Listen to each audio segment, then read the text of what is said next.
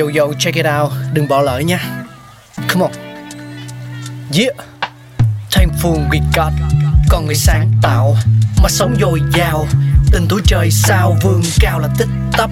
Phát minh đầy ắp xây đắp tương lai. Có một không hai nhưng liệu có ai còn nhớ dùng Xin được gửi lòng biết ơn vô hạn đến những con người không ngừng sáng tạo, mang đến những phát minh mới thay đổi cuộc sống. Thankful we got.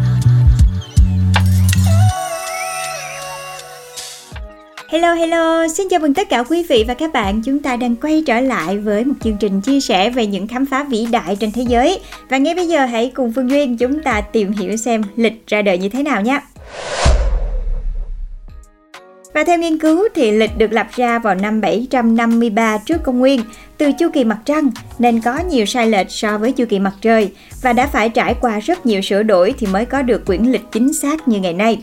Năm 532, cha đạo Denis Le Petit hiệu chỉnh bản tính ngày lễ phục sinh kể từ khi Thiên Chúa ra đời mà ông định ngày 25 tháng 12 năm 753 La Mã và năm La Mã thứ 754 đã trở thành năm 1, không có năm không.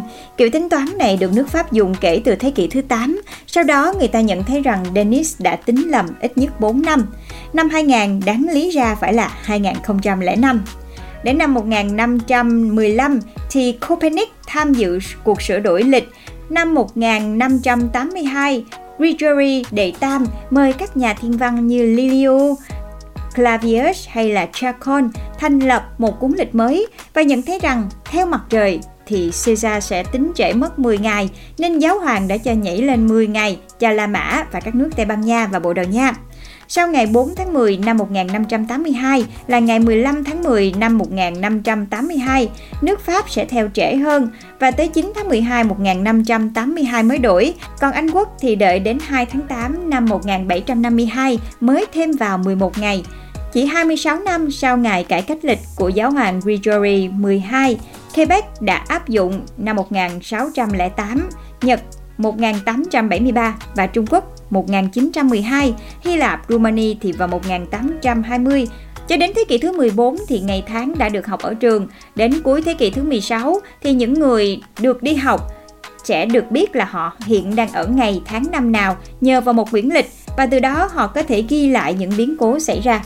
Không có lịch thì sẽ không có lịch sử. Từ thế kỷ thứ 16 đến thế kỷ thứ 19, châu Âu bành trướng làm cả thế giới biết đến lịch Georgian, các dân tộc thuộc địa Mỹ Châu, Á Châu và Phi Châu. Phải dùng lịch của chính quốc và sau khi được độc lập thì họ vẫn tiếp tục duy trì dùng loại lịch này. Vào khoảng năm 1550, những quyển lịch ghi lịch sử xuất hiện ở Đức và vào thế kỷ thứ 17, lịch đã được dùng để tổ chức tương lai. Từ năm 1679 thì Viện Hàn Lâm Khoa học mỗi năm sẽ in một quyển lịch chính thức và từ đó sẽ được in lại trong hầu hết các sách lịch. Đến thế kỷ thứ 19 thì sổ nhật ký còn gọi là agenda và lịch đã được phổ biến từ từ. Hình thức một quyển lịch giống như lịch hiện nay mà chúng ta thường dùng á, những ngày trong tuần và số ngày trong tháng. Năm 1834 thì cha đạo là Max Mastrofini đề nghị ngày cuối năm nó sẽ là một ngày trắng, tức là không tính, để cho mọi ngày khác sẽ gom lại đúng 52 tuần lễ. Rồi đến năm 1849, Auguste Comte đã làm ra một quyển lịch gồm 13 tháng đồng đều. Tiếp theo một ngày trắng, Camin Flammarion sau khi kêu gọi chống lại loại lịch cũ, ông đã làm ra một quyển lịch muôn đời gồm 12 tháng và có những tam cá nguyệt như nhau. Rồi đến năm 1884, người ta bắt đầu chia ra các múi giờ. Trái đất được chia ra thành 24 múi sẽ dọc từ Bắc xuống Nam, với kinh tuyến là Greenwich làm chuẩn. Từ năm 1922, Hội các quốc gia thành lập một ủy ban nghiên cứu về sửa đổi lịch và kết luận là không thay đổi lịch nữa, nhưng phải có một ngày ổn định cho ngày lễ phục sinh.